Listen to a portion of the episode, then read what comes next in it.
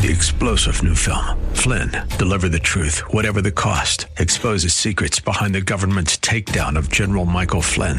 Flynn knew what the intel world had been up to. He ordered the first audit of the use of contractors. This set off alarm bells. He told the truth. He was the most dangerous person for Donald Trump to hire. They had to get rid of Flynn.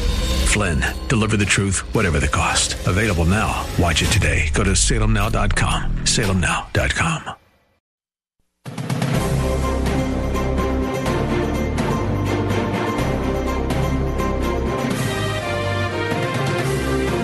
There's a culture war going on in this country. We can no longer remain silent on the issues that affect us all. Decisions we make now will determine our future. But how do we engage with the culture in a way that honors Jesus? How do we rise above the noise to know what is right and what is true? It's time to bring God back into the conversation. It's time to reconnect. Here's Carmen. Welcome, friends. I'm Carmen LaBerge, and this is The Reconnect, where we're putting God in his place, back where he belongs, right in the middle of every conversation. But how do we do that? How do we enter into the conversations of the day as the ambassadors of Jesus Christ? How do we speak the mind of Christ on the matters of the day? Let's face it, people don't need another piece of our mind, but they do very desperately need the peace of the mind of Christ. So, how can we give that to them? Well, I invite you to connect with us online. Our website is reconnectwithcarmen.com. You can like us on Facebook. Let us know what you're thinking about on Twitter. I'm at Carmen LaBerge. All right, folks. I don't know about you, but last night's, you know, was supposed to be this incredible revelation of Donald Trump's tax returns. Ended up being a big nothing uh, two pages of anybody's tax returns, even two pages of my tax returns, two pages of your tax returns wouldn't probably be very interesting. But two pages of a tax return that was probably thousands of pages long, really not interesting. Okay, so I'll just share with you what makes me stressed out about the whole hey, finally we have two pages of an 11 year old or 12 year old tax return from Donald Trump is that I have not yet done my taxes. And so the stress for me is simply personal, and I'll just put it out there for you. So, what is the news related to Donald Trump's taxes? Well, in 2005, he had an income of $150 million and he paid $38 million in taxes. That's the big news. And here's then the question Is that news? What is news? What is breaking news? Rachel Maddow was supposedly going to offer this breaking news, this scoop of all scoops, this information to which no one else had access. Well, come to find out, that wasn't true either. So I'm kind of wondering if you're going to have a big buildup in terms of media these days about a big scoop, and then somebody can actually scoop you in 140 characters on Twitter prior to your being able to get what you are uh, have suggested is this revelatory information out there on the air. Is the day of the scoop kind of dead? That's my sort of that's my sort of question of the day. And then when we think about ourselves being the people of the good news, the people who have the good news to bear into the world, you know, is there any way to get a scoop on that these days? You know, the good news is good, but the good news isn't really treated as news by a lot of people. But there are some folks out there in the world today, maybe a full 25%, a full quarter of our neighbors who we run across uh, in each and every day, who are not operating out of any kind of um, spiritual worldview. They're they're operating out of a worldview that denies the spiritual reality altogether. Well, it certainly denies any existence of any real God. So they may consider themselves somehow spiritual, but they do not see any particular way of expressing that spirituality in terms of an identifiable religion, certainly Christianity. They don't view that as important, essential, or true. So for them, you still have the opportunity to give them a scoop. You still have an opportunity to share with them the good news of the gospel of Jesus Christ through your own personal testimony, because that's actually what's news to people today. The news is the personal testimony. And nobody can scoop you in terms of your personal testimony about who God is um, in Jesus Christ as applied to your own life. So there you go. I'm setting you free today to go uh, share the breaking news of salvation with your neighbor. Uh, and nobody can scoop you on that. So there you have it. All right, tonight I'm going to go hear President Trump at an event in Nashville, Tennessee. He is supposed to be talking about uh, the proposed health care plan as well as school choice. Both of those are supposedly on his speaking agenda for this evening, but uh, you and I both know I could actually be hearing almost anything. That's part of the fun of going to hear Donald Trump speak. You you can anticipate all you want, but you might just uh, come away with something you never expected to hear. But one of the things that folks are seem to be making hay over in terms of Trump's visit to Tennessee is everything that he's doing related to Andrew Jackson. So, Andrew Jackson, you may or may not recall, um, was the seventh president of the United States of America. He died in 1845. And uh, in Nashville, there's a there's a road called Old Hickory. It kind of wanders around the city. You can you can intersect with Old Hickory Boulevard in a number of places. Um, there's a place called the Hermitage. There's actually a, a hotel downtown called the Hermitage. But the Hermitage, in terms of um, Andrew Jackson's home place is quite a place. It's a, it's quite a place to tour and see. Um, and Donald Trump will be journeying to Jackson's home, the Hermitage, uh, and he will be visiting uh, Old Hickory's grave. Old Hickory is uh, the, the the sort of pet name for Andrew Jackson. So um, Donald Trump has a portrait of Andrew Jackson in the Oval Office. Uh, and uh, why is that significant? Well, President Barack Obama actually ordered that Jackson, who was a slaveholder, be removed from the face of the $20 bill uh, and replaced by um, an image of a black abolitionist leader whose name is Harriet Tubman. So um, things have shifted pretty dramatically in terms of sort of the honoring of Andrew Jackson or the acknowledging of who he is. There are some folks in the Trump administration, Steve Bannon probably lead among them, who likes to liken uh, President Trump to Andrew Jackson in terms of the populist support uh, that both of these men have. Um, harnessed, I won't say that either one of them created it, but they both harnessed a particular populism in their time.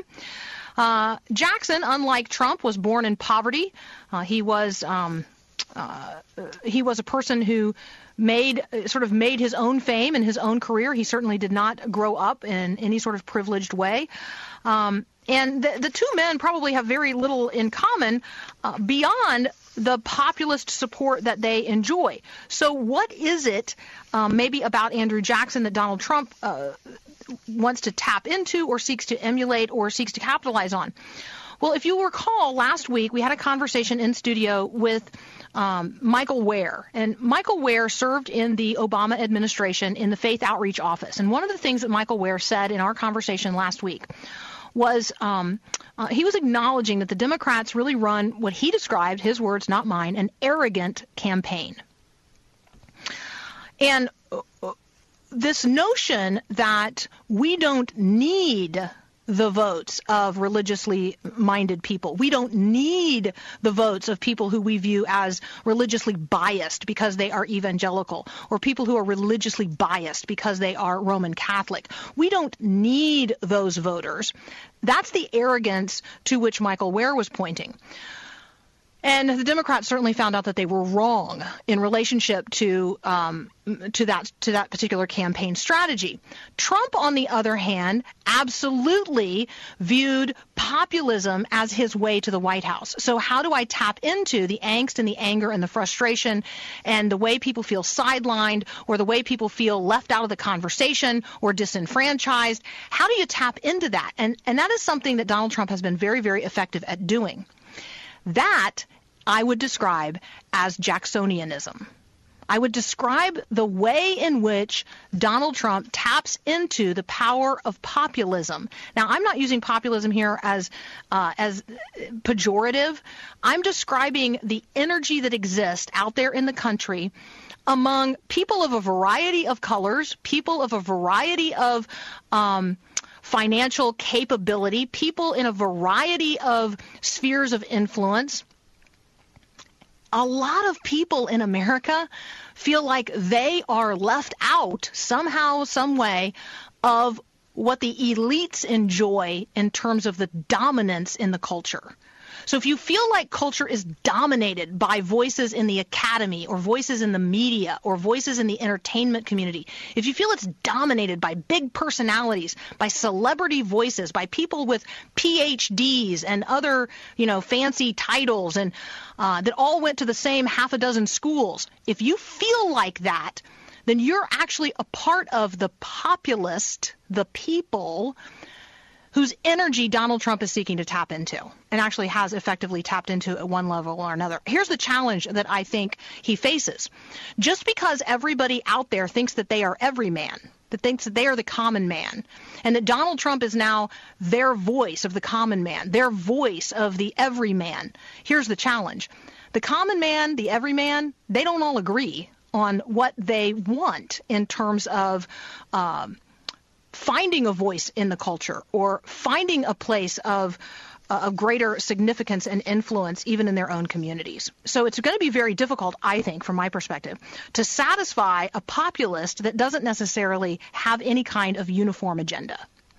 Uh, and so it will be interesting to see if Donald Trump can throw his arms around that vast array of wildly uh, disparate people in our country who feel disenfranchised and make of them some kind of positive movement towards what he envisions as uh, you know a better future for America. Uh, and so I'm going to go tonight and see what I can hear about that, and I'll uh, I'll let you know tomorrow what I what I discover. Now, since we're talking about Tennessee, I thought I would lift up to you a lawsuit that the state of Tennessee has actually filed uh, in federal court. Um, and so the lawsuit, the, again, it's the state of Tennessee suing the federal government, suing the federal government over refugees. And the grounds for this argument is the 10th Amendment of the U.S. Constitution. So this is a question about federalism and the rights of states, which seems an apt conversation to be having when we're talking about Andrew Jackson. Okay, so uh, the lawsuit, uh, and you can read about this in the USA Today. Joel Ebert has a uh, has published an article on this just yesterday entitled Tennessee Sues Federal Government Over Refugees. So this is the first of its kind case, and it may be that other states come alongside and join Tennessee in this lawsuit. The lawsuit argues that the federal government has unduly forced states to pay for the refugee resettlement program. The Federal Refugee Act uh, was designed to create a permanent procedure for the admission of refugees into the United States. The challenge is the Federal Refugee Act doesn't then pay the states um, to resettle those refugees, or at least not at a level of sufficiency uh, that over time these refugees require. So the lawsuit asked the court to force the federal government to stop resettling refugees in Tennessee until, and hear this, all costs all costs associated with the settlement of refugees is incurred by the federal government. Now, I just got to tell you, that's never going to happen, right? You cannot project what the cost over a lifetime is going to be of resettling a refugee. That, that's just actually impossible to do. So, on one level, the lawsuit is asking the court to do something that ultimately uh, well, the court could certainly order the federal government to stop resettling refugees in Tennessee, but it cannot do so until such a time as all costs related with resettlement are absorbed by the federal government, um, because there's no way to actually anticipate what those would be. Now, from a Christian worldview perspective, that's not even the conversation we should be having. Okay, the conversation from a Christian worldview perspective is what what is our perspective on refugees? How are refugees different than immigrants? Um, how are refugees vetted differently than immigrants? How do refugees contribute differently um, to our culture, to our society, to our community? Um, and here in Tennessee, which happens to be where I live, refugees actually contribute pretty significantly to um, to our culture. I mean, they certainly make our culture more interesting and more diverse than it would be otherwise. Uh, but we have a huge Egyptian Coptic Christian community in Middle Tennessee. And those Coptic Christians have fled the genocide that they are experiencing in Egypt, and they have been provided refugee asylum here in the United States. So those are refugees who, with whom, by the way, if you're a Christian, we're going to spend eternity with these people. So we, we're co-heirs of the kingdom of heaven with these Coptic Egyptian Christians. And so when we start talking about whether or not they can live in our neighborhood or they can live in our country, um, hey, hey, let's just keep in mind we're going to be living together with them in the kingdom of heaven forever. So um, I don't know about you, but now's the time to be neighborly to the people with whom you're going to spend eternity. So when we're talking specifically here, if what you need to do in order to get get your mind around this refugee conversation, if what you need to do is just confine it to Christians, fine. Just confine it to Christians in your mind. Let's start there. Let's start there and confine the conversation to the resettlement of Christians from places where Christians are being boiled in tar, their kids are being crucified, their women are being sold into sexual slavery want to just have that conversation about the resettlement of refugees? Because if I've got to push those emotional buttons to get this conversation going, that is what I will do. Tomorrow actually happens to be the anniversary of um, of the date upon which the U.S. government um, defined what is happening in the Middle East to Christians um, and other religious minorities under ISIS. Tomorrow is actually the day, uh, the one year anniversary of the Genocide Declaration. So it was actually on March 17th. I guess we're two days off. Um, on March 17th, Secretary of State John Kerry declared that ISIS was responsible for genocide against groups and areas under its control that include Yazidis, Christians, Shia Muslims, uh, Daesh, which is John Kerry's favorite term for uh, for ISIS. Uh, he declared Daesh to be genocidal by self-proclamation, by ideology, and by actions um, by what it says and by what it does. Now, that declaration came three days after the U.S. House of Representatives voted 393 to 0, okay, in a unanimous vote to recognize what is happening in the Middle East under ISIS as genocide. That word carries a lot of heft internationally. It carries a lot of heft at the UN. It carries a lot of heft in terms of the responsibility that it then places on the nation um, that uses the term. So the Genocide Coalition, which is a partnership of organizations and advocates for ISIS genocide victims, is hosting an event at the U.S. Capitol um, to mark the one year anniversary of the dec- declaration and is releasing a joint statement that is calling on the Trump administration and Congress to actually take further steps to protect the victims of genocide. I'm a signatory on that statement. And so I'm just going you know, I'm just going to go ahead and tell you this is something I believe as Christians we are going to be held accountable for in heaven.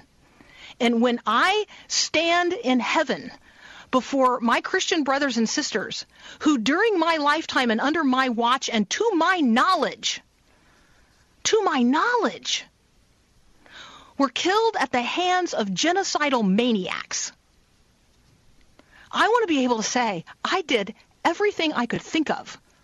I appealed to my government. I offered, uh, I offered refugee resettlement in my community. I got together with other Christians and I, I sent resources to provide for your need and for your care um, in the country of origin where you live. I did everything that I could think of during my lifetime to be sure that you, your life did not come to the kind of end that it came to. So, when we talk about refugees, when we talk about refugee resettlement, let us not be people who are speaking out of both sides of our mouths. Let us not be praying for the persecuted church around the world and then slamming closed the door here in the United States of America to the resettlement of Christians from parts of the world where they are persecuted. And then let's say to ourselves, hey, why just Christians? Why wouldn't my heart be broken for a persecuted minority of any variety who was who was dying at the hands of genocidal maniacs around the world? All right, so off my soapbox, back to the news of the day. Today is the Ides of March. The Ides of March. We're supposed to beware the Ides of March. I, I don't know. Do you even remember what happened on the Ides of March? Does anybody? No. Okay. So none of my. If you're not classically educated, this may be going completely past you. But there was a guy named Caesar, and he was a Roman emperor, and he did not beware the Ides of March and a guy with a saber under his cape came up and eh, yeah, uh, yeah, just uh, there's probably a word for that, but anyway, it was murder. So you should beware the Ides of March. Well, maybe you should beware March Madness. That's going on now too. March Madness technically begins tomorrow. Um, a lot of people have a lot of kind of brackets. If you are sort of in the um, you know, the the crowd of Christians who they don't bet on anything anyway, but they got like Bible brackets going on now, and they've got like ministry brackets of all kinds. So people get involved in this, even um, even just to have a little bit of fun related to these kinds of things. So uh, so just be aware that that's going on. But in many, many ways, I think the madness of March is already upon us if you sort of look around in the culture and what's going on in the world. And certainly if you take a look at what's going on in Washington. So let's visit really briefly healthcare reform. Um, so, uh, first of all, on the subject of healthcare reform, we got to start by talking about what is and what is not health care. Because insurance insurance, having insurance, is not actually the assurance of access, and insurance is not actually the assurance of health. So the care for one's health is in part one's own responsibility, but it's also this sort of collective effort that we bring to bear when somebody is hurt, injured, or ill. So there's a there's a network of people and services that come together to provide for the care of a person whose health is is failing. Okay, so insurance, when we talk about healthcare reform, what we're really talking about is an economic tool. It's a lever. I'm not sure it's really anything more than that, but it is certainly that. So we got to talk about what is medically necessary and what is elective. Um, what is simply an enhancement uh, and and and what is actually like a, of medical necessity. You you get the you get the idea here. Like abortion is not health care any more than breast augmentation or getting your hair replaced. Okay? So when we talk about health care, we've got to use terms that actually apply to the care of a person's health. Health. Not what they do or don't like about their physical shape. Planned Parenthood provides uh, what they describe as comprehensive reproductive health care. That's the way they describe what they provide. Okay, that is simply wrong. That that is not what they do. That is not who they are. That's not even what they're about. Um, Chuck, Chuck, Chuck Schumer you might recognize his name. He is a Democratic leader in the Senate. Senate Minority Leader Chuck Schumer, Democrat from New York, posted on Twitter a few days ago um, that Trump Care was going to cut PPFA, that's Planned Parenthood Federation of America, PPFA funds. And listen to this, hurting millions of women who turn there for mammograms, maternity care, cancer screenings, and more. Okay, that's just a lie. It's just a lie. Um, millions of women do not turn to PPFA, to Planned Parenthood, for mammograms or actually any other kind of thing other than abortions. Okay? Now, some women do get um, what's called a clinical breast exam at Planned Parenthood. All right? So a little over 300,000 women got a clinical breast exam that's checking for a change in the breast, but they don't get mammograms. Why not? Because Planned Parenthood doesn't do mammograms. Planned Parenthood doesn't even own any mammogram machines. Planned Parenthood is not um, authorized by the FDA uh, to even they're not they're not certified mammography facilities. Planned Parenthood is not even on the list anywhere of the Food and Drug Administration's uh, list, which is updated every week. So it's just a lie to say that women are getting mammograms. Certainly a lie to say that million of millions of women are getting mammograms uh, through Planned Parenthood. Just a flat out lie. So there you go. Um, now on the subject of Planned Parenthood, do you might recall what they uh, you might recall that the president, President Trump, actually offered to keep them funded he, he offered to continue their half a billion dollars a year in federal funding if they would just stop doing one thing. Just stop doing this one thing. Stop doing abortions, and you can keep your federal funding. And guess what they told him? Well, they refused. Why? Because they argue abortion is one of their core values. Just let that settle in when you think about what they're doing at Planned Parenthood. Um, all right, folks, we are we are running up on uh, on a break, and I don't want you to miss a quick update that I've got for you on the viral video that we referenced the other day. There's a professor in South Korea. You've you've certainly seen this video by now. Um, if you're like my family, you've watched it many times, and it's hilarious. So in South Korea, there's this professor who was appearing uh, during a BBC television interview It had us all laughing. And now there is a great follow up where his entire family is interviewed. So I just encourage you to go um, to go grab that um, because this family is uh, is really a very positive picture of what um, of frankly what family should be like and how a mom and a dad and two little kids are sort of making a go of it and just loving each other and recognizing how messy life can be when lived together uh, in in a small space in Korea. So, all right, the Reconnect is a listener-supported program by people like you. So, I'd appreciate it if you would just take a minute during the break to visit reconnectwithcarmen.com, grab some resources, support the ministry, and then we'll be right back.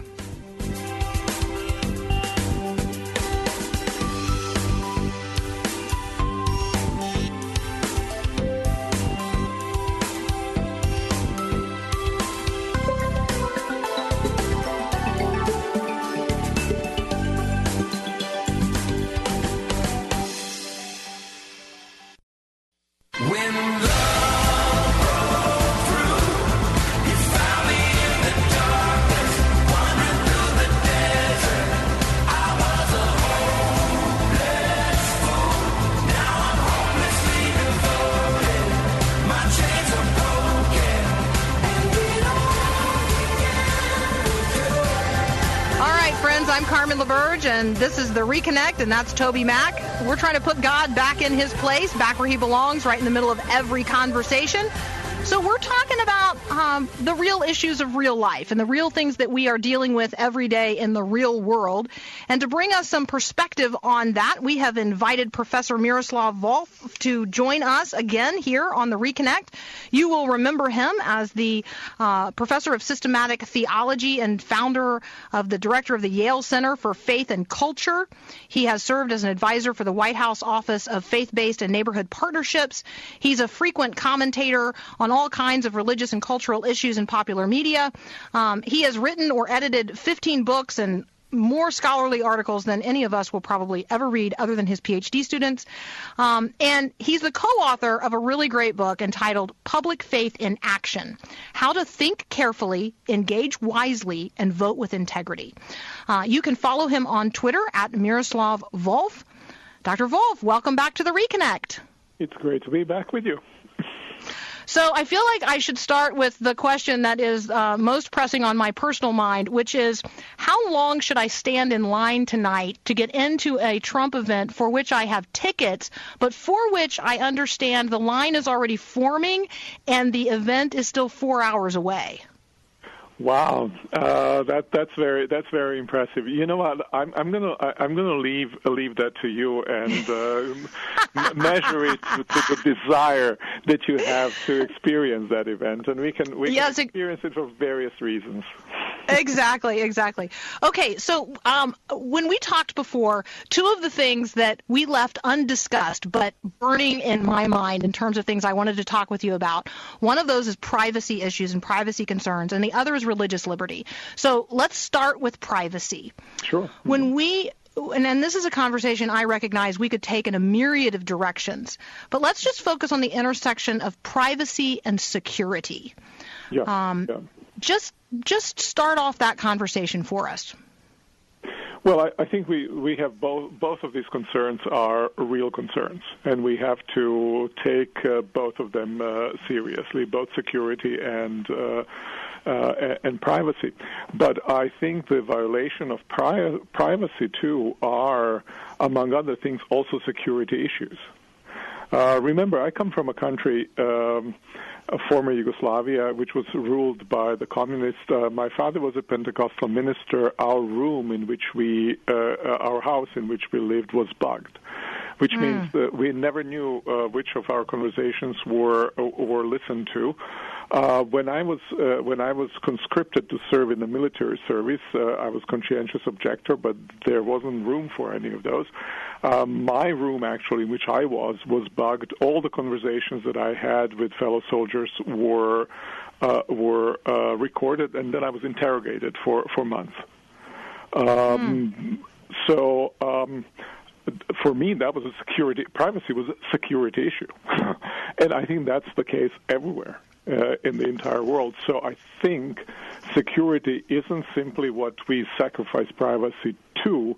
It's we become insecure, some of us, uh, many of us, if the privacy is violated. That is a security issue itself.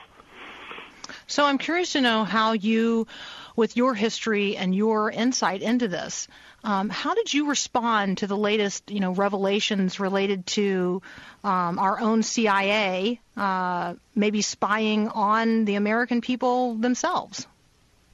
Well, I, you know, I, am I'm, I'm troubled about it. I, I don't know exactly uh, exactly the extent, the exactly the character uh, of this, but I think privacy is a is a, a very important issue. It's a very important issue uh, in terms of our ability to act freely. Uh, but I think it's also very important uh, uh, for our ability to kind of mature and to come into public with uh, an opinion that we have fully formed rather than kind of incoherent thoughts that we formulate. You know, and I was made aware of this uh, by, by my wife, who's a, who's a writer, and uh, I write too, and that never occurred to me, but it did to her. If somebody were to take drafts of what I write, I actually said everything, wrote everything on that paper, right? But if somebody were to take those drafts and publish them, I would be violated because this is not the best me. This is the me in the process of forming myself, right?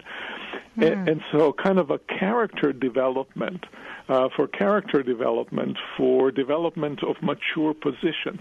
We all need spaces in which we can breathe, uh, breathe freely. So it's both in terms of uh, our freedoms, but also in terms of our our maturity, in terms of our uh, ability to to to grow.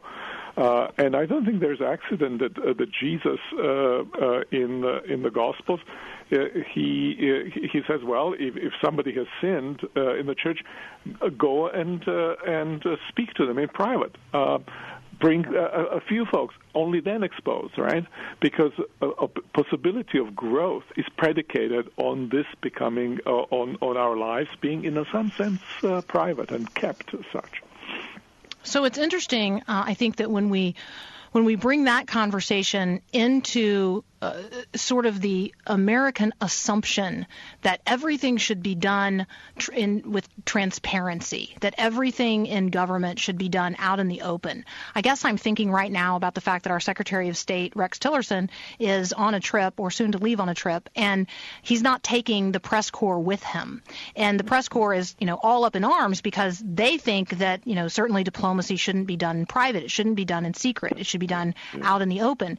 But there is a tension there if we're going to try to have some kind of conversation that is a process and is in process, then sometimes those conversations have to happen, you know, sort of outside the view and outside of the earshot of the instantaneous judgment um, that our culture lives in now. No, I, I, I generally w- would agree with you. I, I think that uh, whether that's in economy, whether that's in, in politics, there is a, there is a, a kind of there ought to be a presumption of trust, and therefore a certain form of allowing for things to happen um, in without public immediate public uh, public view. Um, at the same time, I think when we talked about uh, importance uh, importance of privacy as a, as a kind of freedom freedom issue, um, I uh, I think that the powerful need scrutiny of public view more than uh, the ordinary citizens and uh, powerless. It's no accident that Vladimir Ilyich Lenin, the communist dicta- dictator uh, uh, and, and, a revolutionary who, uh, who, who, established Soviet uh, communism in Soviet and then Soviet Union, uh, he said, "Trust is good, but control is better." mm. Right? This is a po- this is power speaking. And I think we need to also have a sense of differential. I, I, think ordinary people in their ordinary lives need the space of freedom. I think government sometimes needs a space of, of freedom, provided that the trust is present there, which I think it, in normal circumstances it ought to be. But at the same time, I think the powerful one in particular need to be held to scrutiny because they have a they have an opportunity and they have a tendency also to misuse that power to the detriment uh, not just of themselves or a few people around, but, but of entire populations, indeed the entire world. Hmm. Folks, we're talking with Dr. Miroslav Volf. He is the Henry B. Wright Professor of Systematic Theology at Yale. Um, he also directs the Yale Center for Faith and Culture. You can follow him on Twitter at Miroslav Volf. Let's transition to a conversation about religious liberty. Um, and I'm gonna I'm gonna open this door wide as well because I'd like you to start this conversation where you want to, out of your own experience and your observations about uh, the status of religious liberty and religious liberty issues in America today. Um, so, what would you say are the primary misunderstandings or concerns today related to religious liberty?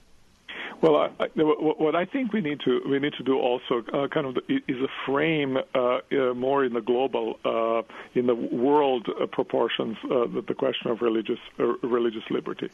We have millions, literally millions, of persecuted Christians persecuted uh, other groups as well. I'm uh, a Christian myself, obviously. Uh, I'm concerned for persecution of Christians, and partly I'm concerned because I myself again was persecuted. Um, my liberty uh, and liberty of my my family, uh, my, my, friends, has been severely severely curtail, curtailed. Uh, religious liberty, I think, is a, is a, if we want to speak in terms of rights, a fundamental right.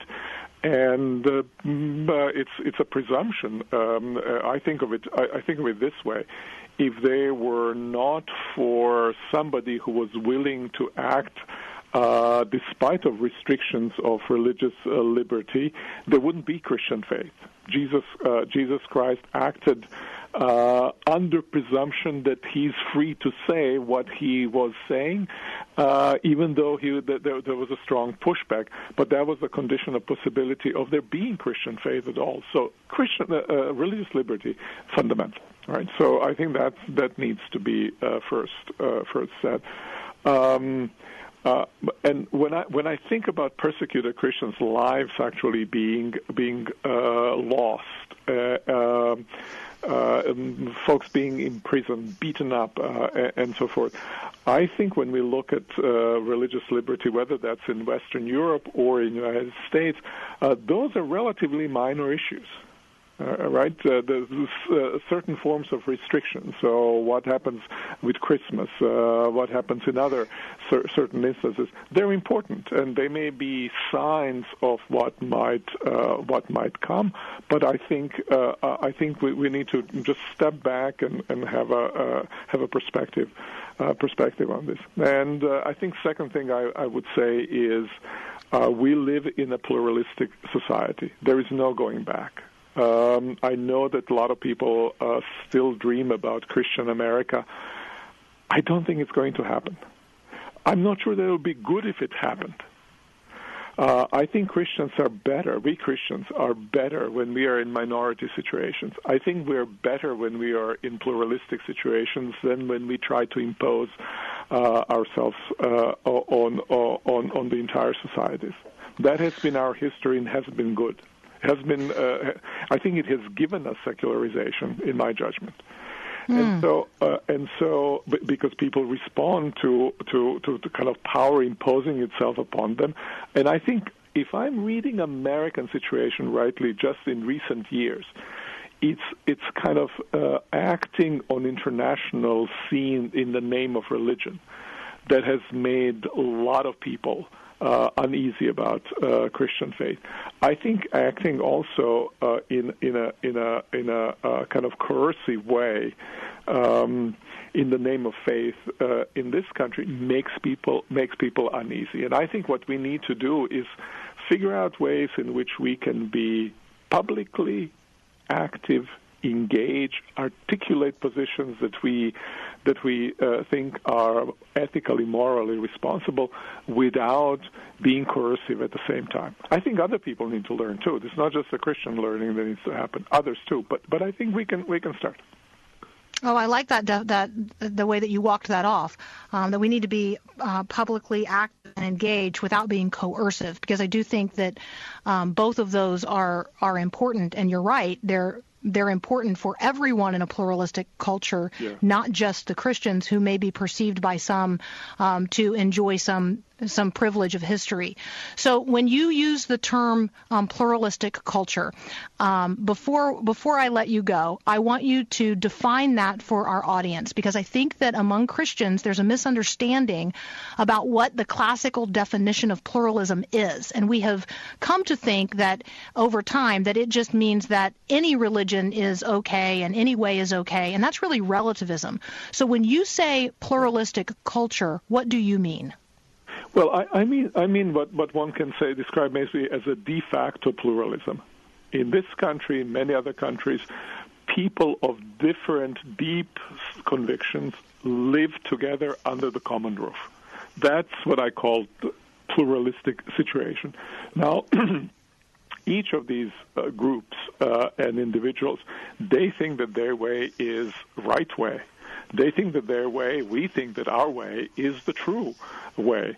So we live in a situation where there are multiple people, each of whom thinks that their way is the true way. This is pluralism. I don't and, mean by pluralism, relativism, everything's okay. You know, I mean actually uh, uh, uh, rather different plurality of positions. Each of them contends for the public space. And I love that. We're gonna we're gonna I'm gonna put that on some sort of a sign and stick it on the wall. That sounds that sounds right. Uh, I don't even need credit to be credited. uh, Miroslav, thank you so much for being with us today. Um, having conversations with you, I think, is it's so helpful to deepen the thinking um, of, of all of us to deepen our thinking on these issues. I think we have a tendency to uh, to live in the social media climate of 140 characters or what can be grabbed on a video in the middle of the street, and we need to be doing deep thinking um, about these issues, and you help us do that. So thank you uh, for being with us today and for the work that you continue to do to help us be equipped to be articulate uh, and engaged in the public conversation as thinking Christians. Thank you very much. I love having being, being on your show. Well, we'll have you back again. Thanks a lot.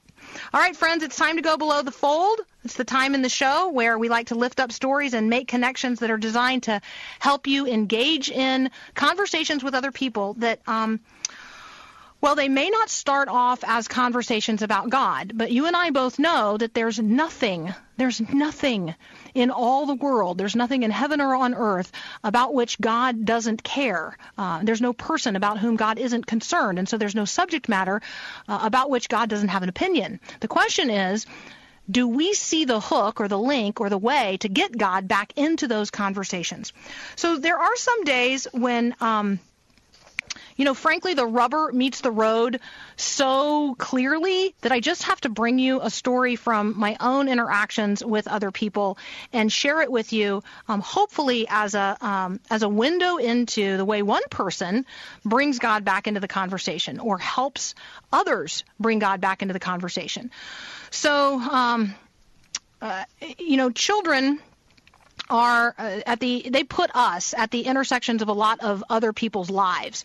So I may not be engaged in all of the ways in all of the places that all of the parents of all of the kids with whom my kids interact. Like I'm not in all of those spaces, but because my kids are interacting with those kids and I end up interacting with those parents. So this is a story related to that. Yesterday, I pick up the kids. Um, we're working on how to get one person from drama rehearsal to a birthday party this coming Friday night while keeping a commitment to the other child to go to the co-op and pick up chickens. I know, that's a whole other story. So in this conversation, I learn from another mom that she's actually not here in town and not available for the Friday night birthday party pickup thing. She's in New York. And she halts in her speech when she says that.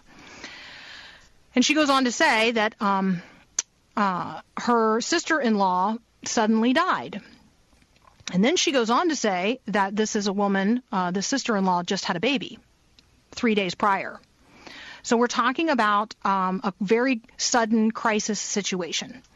Now, sudden death, particularly of an affluent young mother of three, just days after giving birth in the United States of America, is frankly, for me, kind of hard to imagine.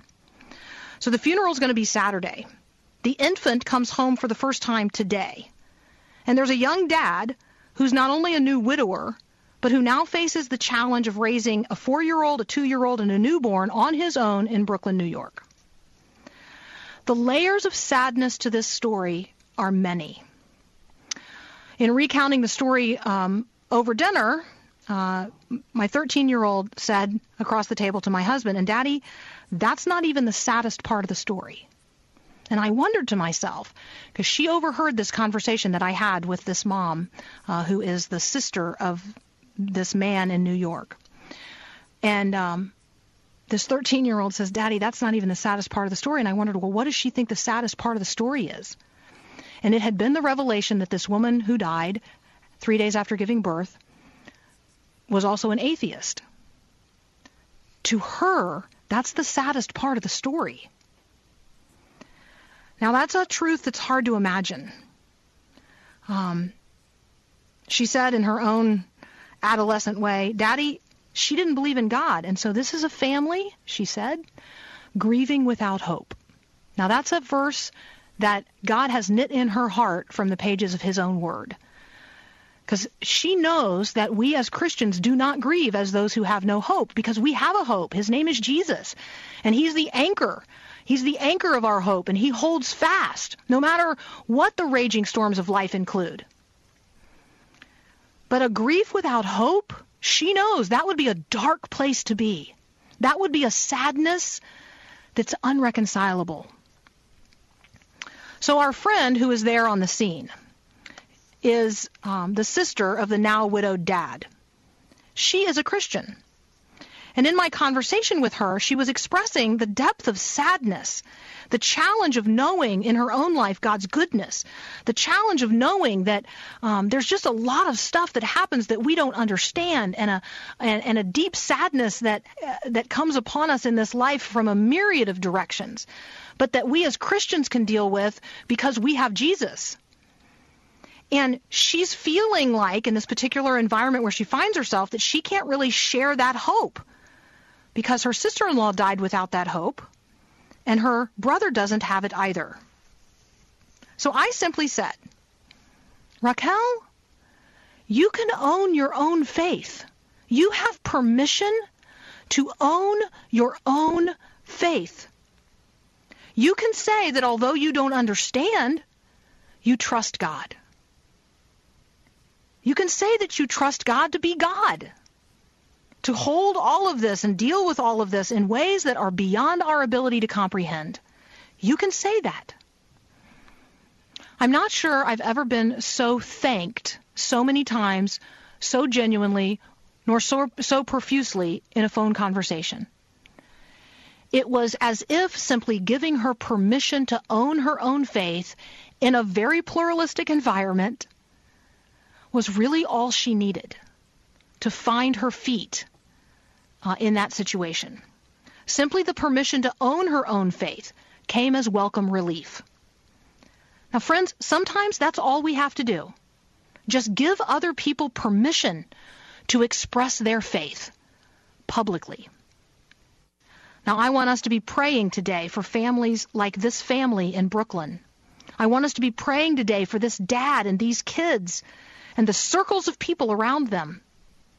I want us to be praying for Raquel, who is right there in the middle of it, doing her very best to love her brother and love her three little nephews and celebrate the birth of this new person in the world, even though his mother lost her life in his birth. I want to pray that Raquel would be the shining light of redemption and grace in that environment, especially today when that new baby comes home from the hospital to meet his big brothers who are not yet old enough to understand all that is going on.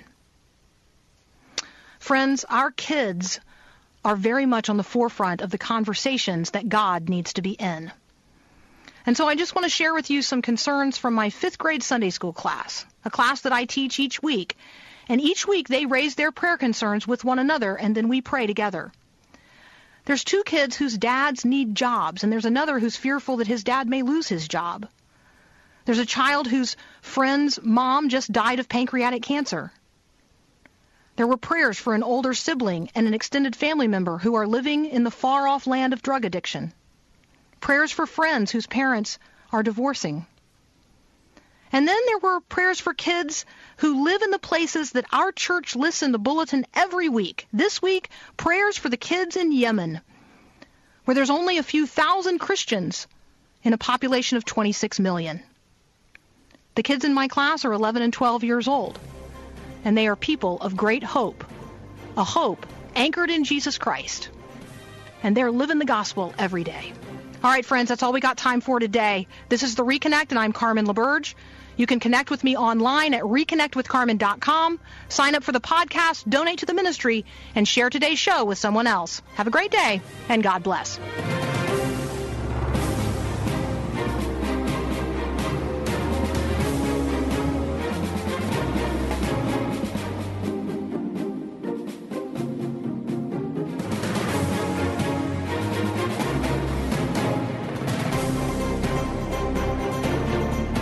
The Reconnect is brought to you by the Presbyterian Lay Committee. To continue the conversation and become part of the Reconnect community, visit reconnectwithcarmen.com. Three star general Michael J. Flynn, head of the Pentagon Intelligence Agency, knew all the government's dirty secrets. He was one of the most respected generals in the military. Flynn knew what the intel world had been up to. He understood its funding. He ordered the first audit of the use of contractors. This set off alarm bells. The explosive new documentary, Flynn, Deliver the Truth, Whatever the Cost, and covers the facts behind this scandal. Flynn told the truth. He was the most dangerous person for Donald Trump to hire. I find out the worst enemy that I'm going to face in my life is right here in America. They took my assessment and they wanted me to change it. And I was like, I'm not changing it. They had to get rid of Flynn. With in depth interviews, archival footage, and never before seen personal records of the man behind the headlines. I just felt like I was drowning. Flynn, deliver the truth, whatever the cost. Available now. Watch it today. Go to salemnow.com. Salemnow.com.